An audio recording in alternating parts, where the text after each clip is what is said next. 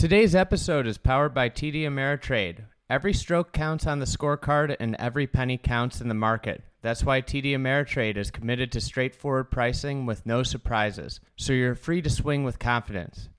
Visit tdameritrade.com backslash fried egg. Member SIPC. Welcome back to another edition of the Fried Egg Podcast.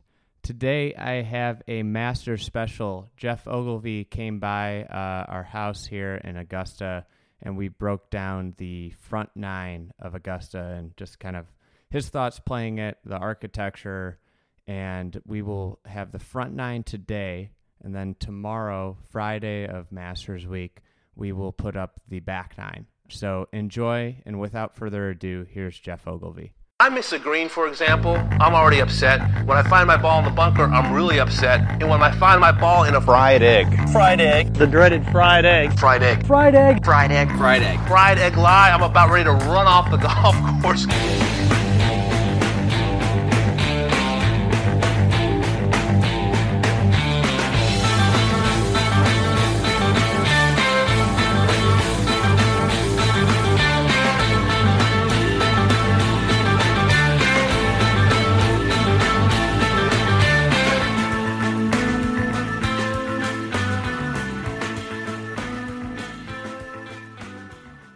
So you're you're in contention on on the weekend. What are you thinking about before your Saturday Sunday rounds? Like, you, is there stuff that worries you early on? Well, the first green might be the hardest green on the course, maybe, and certainly the first the hardest first green in World Tournament golf. I would say. I mean, Oakmont is a well-renowned, ridiculous first hole and a really tough green to hit, but it feels like you're in the lap of the gods a little bit at Oakmont because you can land at the front right of the green and maybe it stays on, maybe it runs over the back. It's kind of you make bogey on the first at Oakmont, you don't have to have done anything wrong. It's just part of Oakmont. You just hit you in the face on the first hole and then you move on.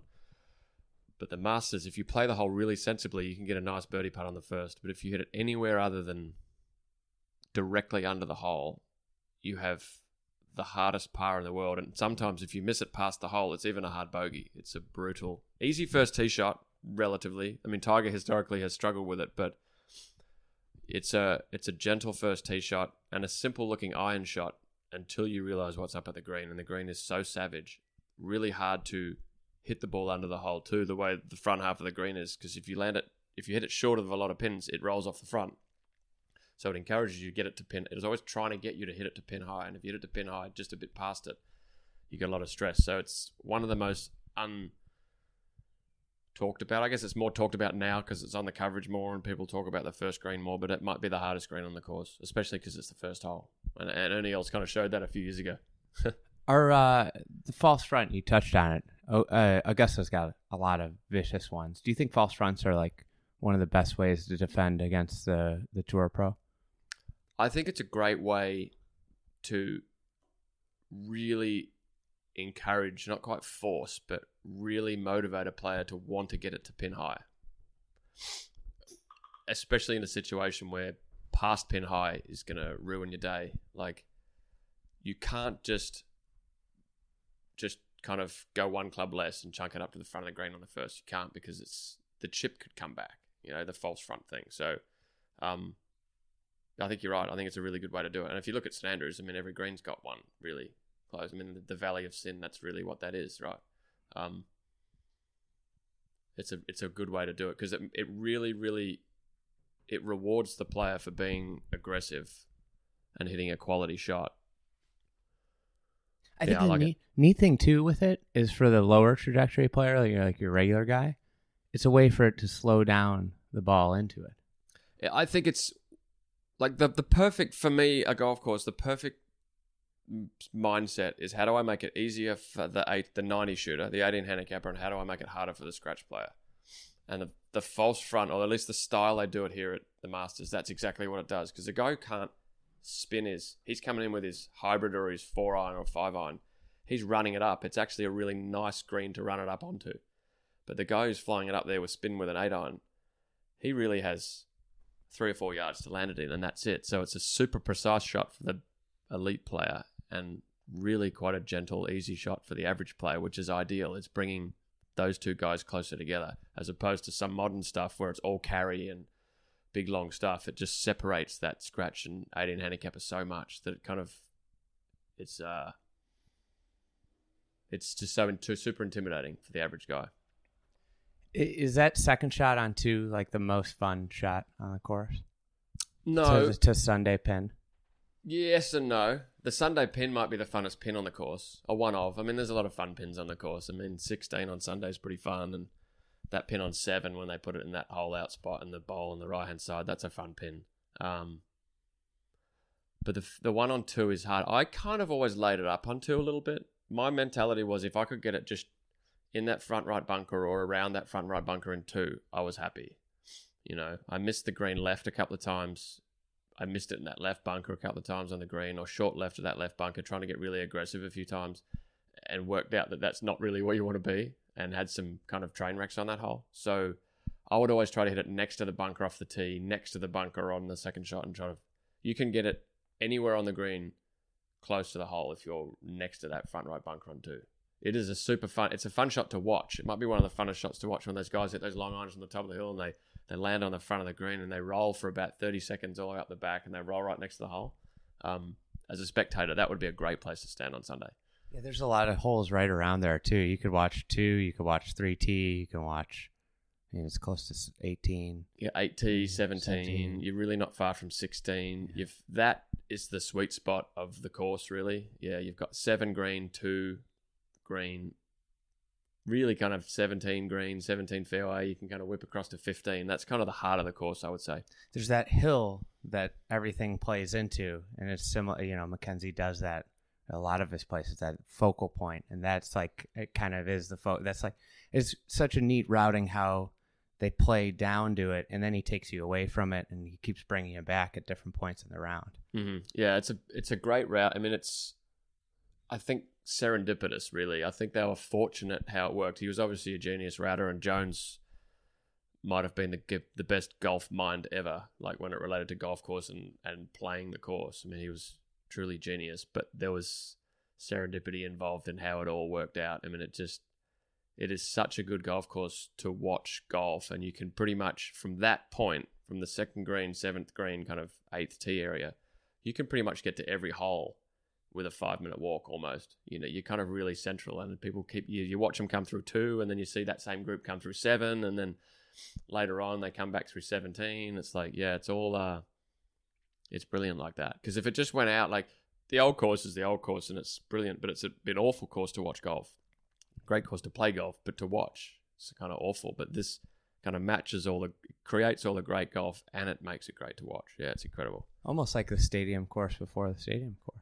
Yeah, I mean, everything about it is just. I mean, you had to say say perfect. I mean, there is no perfect, but relative to everything else, if you want to find for a great place to watch golf and a place that's going to create great, attractive golf to watch, right? It's all right here. It's incredible. It's, it's an expansive property, but intimate. Yeah, it seems. I don't think it's quite as big as you think, but it seems so big because of there's there's no real lines of trees. They're like copses of trees, right? Copse is the word, right? Like groupings of trees. But you stand at the clubhouse, you can pretty much see across the whole course, um, which makes it seem like this big kind of park. You know, it's like it seems massive, big scale, big wide fairways, big bunkers.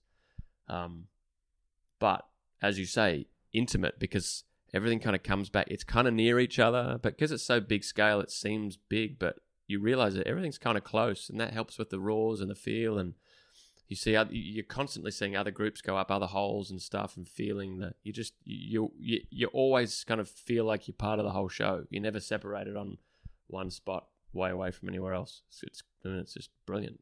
That's that's got to be one of the cool things compared to like your modern TPC courses. The how close you are to all the competitors when you're playing. Yeah, it's yeah. I mean, you're teeing off on the first, and you're watching the guys hit into the ninth, and and kind of sussing out the pin and where they're hitting it, and then and that happens kind of all the way around. You're playing down two, and you're watching them pitch into three, and then on seven, you're watching you're walking down six, say, and you're watching their shots into sixteen, and uh, you can you're constantly kind of being reminded of what's coming and what's gone and who's doing what, and um, it's nice to feel a part of it. You know, there's a lot of courses where you're just way out there now, right? Modern routings seem to just go wherever they want and don't take that sort of thing into account. But uh, it's great to be out there with all the competitors and playing partners and feel like you're part of the whole show. That's the whole thing. It's just a whole, the whole thing is just one big show, right? And it's brilliant. A, a buddy of mine, Sean Martin, did the strokes gained uh, analysis of winners and the golf course where they picked up the most shots to the field. And the two holes that came out on top were number three and number 14. Well, they're the two holes that you can have the most docile seeming holes. No bunkers on 14. Three has bunkers, but they're really easy to miss. You just kind of hit some sort of. Well, modern play, these guys all seem to hit driver up short left of the green, but it's just been a three or a two or three iron or a hybrid these days to the top of the hill and a wedge onto the green, and it's relatively simple.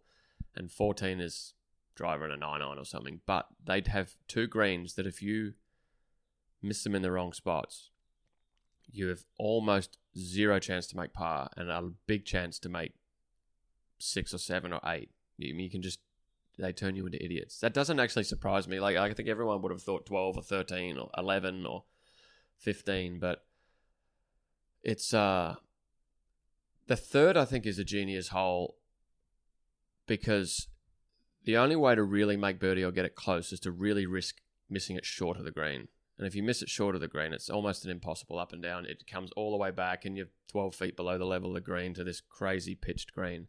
And the only way to get that pitch close, if you do miss it short, is to risk leaving it short again. You know, so once you've missed it short, unless you say, right, I'm just going to make five. And by the way, it's not an easy five because your little pitch will go 12 feet past the hole and a putt that'll break six feet. Um, and so it's if you want to have a good score, if you want to make three, you have to risk leaving it short. If you want to make four, once you leave it short, you have to risk leaving it short again, and that just kind of follows the whole hole. It's uh, and fourteen is the miss on fourteen is long right, but you don't want to miss like an eight or a nine on to, and they usually It's really hard to miss long right for a good player too. It is, especially uh, Righty. especially a righty. Yeah, it's not the thing. You usually miss short right or long left right, which is the genius on twelve, but um it's a they've there's the three of the four pins on 14 generally are oh I want to make birdie there. You, it's kind of one of your last birdie chances. You got 15 and 16 but 17 and 18 are really tough so you kind of want to get something going on 14 you've got a 9 iron or an 8 iron to a pin that it's all going to roll towards. But you kind of have to risk landing it short of the green to get it really close sometimes and if you miss it short of 14 you definitely I mean that's a 1 in 10 up and down. So uh 14 is an amazing green One of my favorite things I've heard you say, and I think you said it, I'm not sure if you said it on our pod or on the state of the game, but you said like the greatest holes are the ones where if you want to make an easy par, it's like, you know, if you want to make par, it's really easy, but if you want to make birdie, and it's really hard. So from what I'm hearing, like three and 14 are holes where if you're in the hunt, your expectation almost changes, where those are the holes you feel like you got to get birdie on, right? Yeah yeah for sure So all of a sudden it switches versus the the tough holes coming in where you're like par is a good score. So Mhm. that expectation flip then brings bogey or worse into play. Yeah, well, like if 11 is so obviously impossible, you're quite content to go two fours and two fives to the week, probably. That would be okay. You know, most winners of the, the Masters probably have a bogey or two on 11.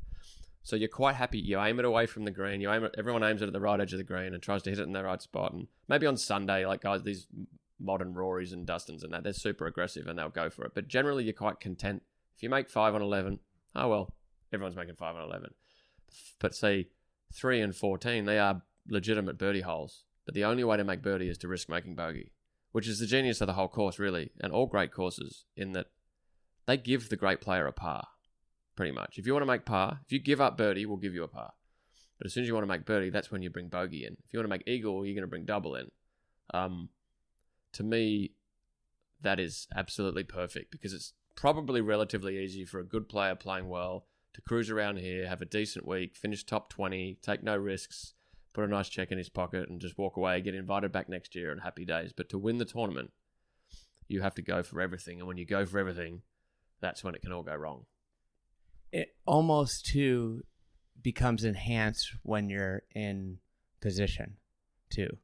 So like if you were Amplified. 50 it amplified. yeah amplified yeah. because like if you're coming down at back nine and you're in 15th you you you know you have a shot if you play great nine but if you're in 50th like it is what it is Yeah, yeah. It's um, it's just makes you so nervous this course, and it the only way to make birdies and have do great shots is to take on shots you don't want to take on. Mm-hmm. Like on a normal week, you just wouldn't hit that second shot in a fifteen. I mean, it looks like you're hitting a three on on the top of a Volkswagen Beetle. It just wow. There's no. This is a really really hard shot, but if you want to win, you've got to hit it, and you've got to get your head into that place where obviously guys like Phil and Tiger seem to get it into that fearless swing, that Rory kind of that that free swing. It's like you know what, the only way I can hit this shot is to be loose. Yeah. But the difficulty of the shot and the potential train wrecks, the challenge is to get loose with that much trouble around. It's really that's that's to me the whole essence of the Masters is to swing loose with hyper aggressive, really risky plays, and that's a really difficult thing to do. it's the it's counterintuitive of golf like it's a really scary shot and most people get cautious and then when you get cautious you're dead yeah, human nature is to like, oh, well, this is risky, so I'm not sure about this. I'll just carefully like just feed it up there so I don't get in any trouble. But that's why you get into trouble because you get careful about it. It's, it's funny. I always say I, I'm like a scuba. Uh, I'm like a snorkeler when I play golf. Like if I get a little under the water, I'm fine. But as soon as I get a certain spot, that's when I start protecting and I start losing it. But that's what, what makes you guys so great. You're nuclear subs, like uh, everybody that's playing in the Masters, for the most part, has the ability to get there. But then this is a golf course that makes it even harder to get there because it's even scarier, right? It is, and I mean, it's it's all part of. It's so the whole picture. I mean, the build up to the Masters is, is outrageous. Every media official in the world is here. Everybody's watching. It's the one everybody wants to win. At least in April, it's the one everyone wants to win because it's the first one for six or nine months. It sets up the whole year for everybody. I mean, it sets up your career. It's such a huge deal, and it's a course that just and so you're kind of anxious, performance anxiety anyway. Like it's hard to be loose and free. But the only way to play it well is to be loose and free. So you've got that fight in yourself that you're desperate to win or you really want to win really badly. And that usually creates tension and tightness and being careful. But the only way to play it well is to be the other way around. And if you look at historically, guys like Fred Couples play there every year. I mean, that's the epitome of a loose golfer. You know, um, it's Phil. You know, it's win or oh well, it doesn't matter. Like I just want to win. So that's really those sort of guys are going to play well, and I think that's why it's so hard for guys when it, like Rory at the moment, when it becomes their thing. Yeah. You know, it was Norman and Duval and Ernie Els, and it was that they just every year it gets harder to be loose because how do you that one thing you really want in the world the most, you have to be looser than every other week. That's a really really hard thing to do. You know. I I mean, you see with Tiger ever once once uh Wai Yang, like I I think that's like a fundamental thing. Like nobody had beaten him. He'd never lost in that moment, and he lost in that moment. It's like he actually saw it. He never had experienced it. You know, it's like you don't know. Yeah, there'd be an argument to say like a psychologist convention would sit down and like analyze the whole thing, but if he'd lost one or two early. He might actually still be winning more now. He might have ended up with more. I mean, you saw Nick Jack got comfortable with losing because, I mean, he won a lot, but he finished second a lot and third a lot. And Tiger never lost. What was he like, fifty and zero when he started Sunday in the leaders? or something? Some outrageous number. Um, and when he, it, it's that some quite a lot of the magic was gone, obviously, when Yang beat him. Um, because it had been going on for someone at some point he was going to lose, right? I mean, you can't win forever. Uh, it's it's interesting. I mean, obviously a lot of other stuff happened too, but it is interesting. Uh, Jack lost more than he won, Yeah. so it's almost like the loss the losses were te- he was a bit more Teflon to the losses. It was a bit more like he didn't develop the scars because he was used to losing along with winning all the time. It's uh, yeah, it's crazy. It's like golf for mortals is a game of ninety nine percent failure. Uh, my buddy said this to me. Like at one point, he's like, "So that one percent when you actually succeed is like it's the greatest feeling in the world." And but for Tiger, it wasn't that way because, and that's what makes you better is the failure. It makes you better a lot of times, right? Well, that's what they say, and you definitely learn a lot more from when you get it wrong than when you get it right. When you get it right, you walk away and say, "How easy is this?" When you get it wrong, it's oh, I got to do something better next time. You don't walk away from a success and think, "I got to do something better next time," you know, or you don't see what you did wrong because you won. It's interesting. Through three, it, usually were you thinking like we I got to get off to a good start here because of the next few holes? You certainly want to be under before you're over at the Masters. And if you've messed the first up, which is very easy to do, you bogey the first. It's not the end of your day because you got two and three. And as I was talking about, three three is tricky, but it's still a birdie hole. You still got a sandwich or a wedge. Um, but two, you want to make birdie on two, and hopefully be under par before. You want to be un- one under on the fourth tee, maybe two. That would be great because four's in- incredibly difficult. Five is going to be even harder now, but it's always been tricky. Six, depending on the pin, um, that's a little tough. That's a really tough stretch. Those three holes. So yeah, you want to be under before you're. You want to be under before you're over. Yeah, seven is a pin is a pin specific thing too. Like six, six with the pin low on the bottom tier, and seven with the pin in that bowl on the right, are legitimately decent birdie chances.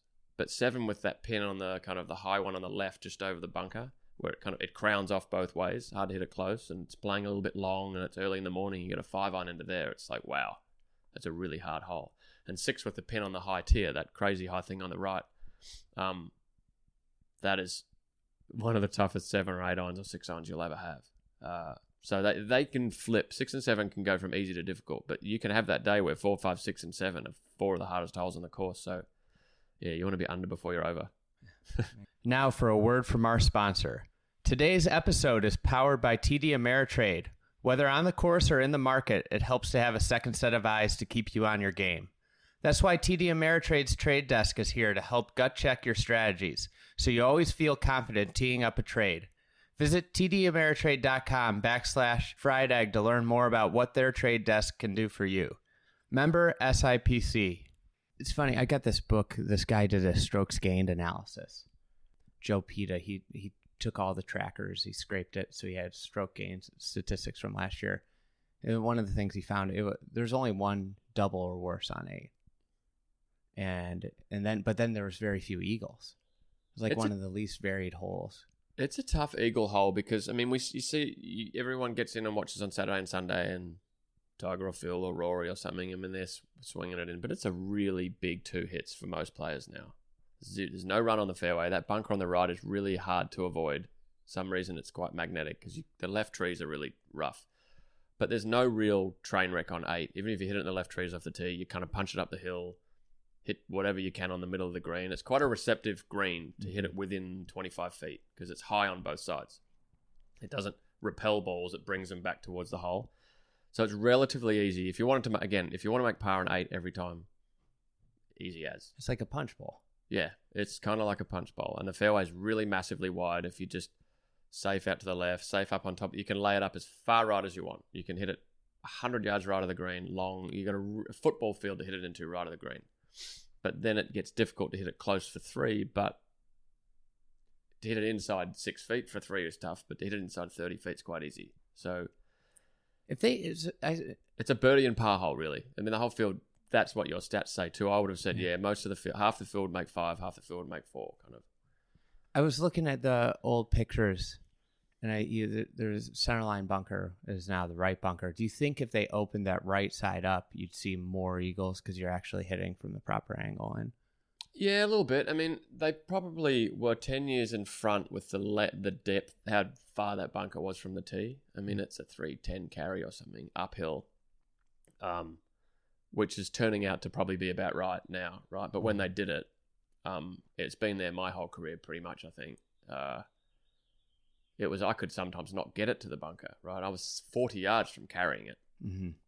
Um, and it's a deep bunker and it's a tricky shot out of it, but it's not the worst. So people are willing to take it on because again, if you hit it in the bunker, then you just lay it up and hit a wedge on the green, and it's really it adds half a shot. Like it's not adding three shots like hitting it in the water on thirteen or something.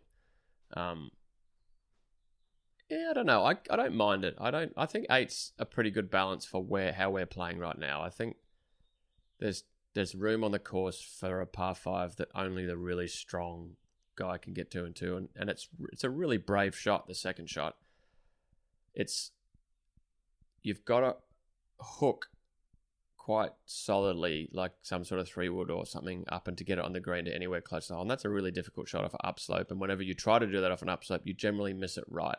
Mm-hmm. And it that hole allows you to miss it right. So your brain says, okay, it's okay if I don't hook this.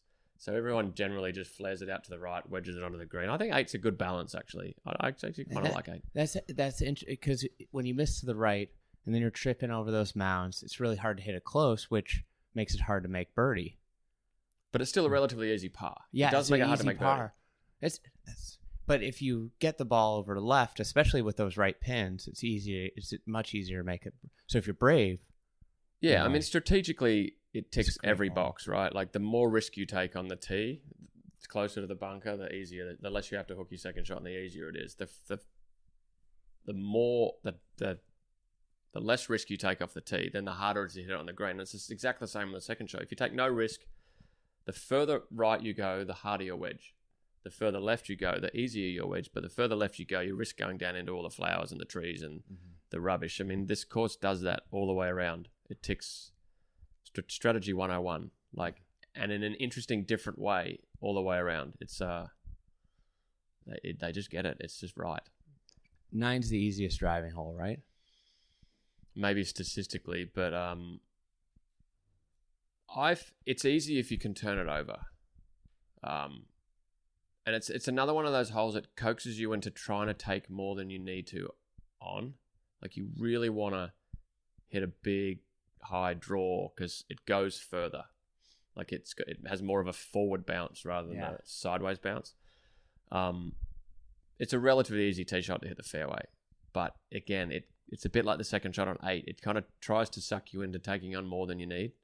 Um, and because you don't want, if you f- kind of flare it a little bit, it's pretty easy to not hit it in the right trees, but you end up with this downslope ball below your feet, six iron into this green that really isn't fit for that setup. So it encourages you to take on more than you want. And you'll see a lot of guys hit it in the left trees because they're trying to kind of get those big bounces and get it down the bottom of the hill and hit like a wedge in, which makes it relatively easy, but it's hard to get it to that spot. So easy to hit the fairway, but again, it, it dangles the carrot. Like it kind of sucks you into trying to take on more than you should. It's uh, it, it- This guy said that approach shot, that front bowl, is the easiest approach shot. Joe, with the stats. On the whole course? Do you do you, uh, just on nine? oh, on that- nine. Yeah, yeah, yeah. The front pin, definitely. 100%. Because it's almost impossible to hit it over the ninth green. Like Yeah. it doesn't matter. It plays quite long because it's, depending on how far you hit it, it's kind of uphill. And it effectively plays uphill because you're hitting it off such an So extreme that's downslope. why people always end up short. always end up short because your nine iron will go five or five. It's you're off such a downslope. It's hard to get it in the air. The Mhm. second shot, so your nine iron goes really flat, so it hits the ground before it normally would, and it ain't bouncing forward unless it lands up top. So you can really take quite a lot more club. Missing the green to the right isn't a problem. So that front and anything really that goes 20 or 30 feet past it will generally come back towards the pin. So yeah, that's certainly the easiest pin on the green, but it's also the one that you can, if if you don't know what you're doing, you can get it wrong too.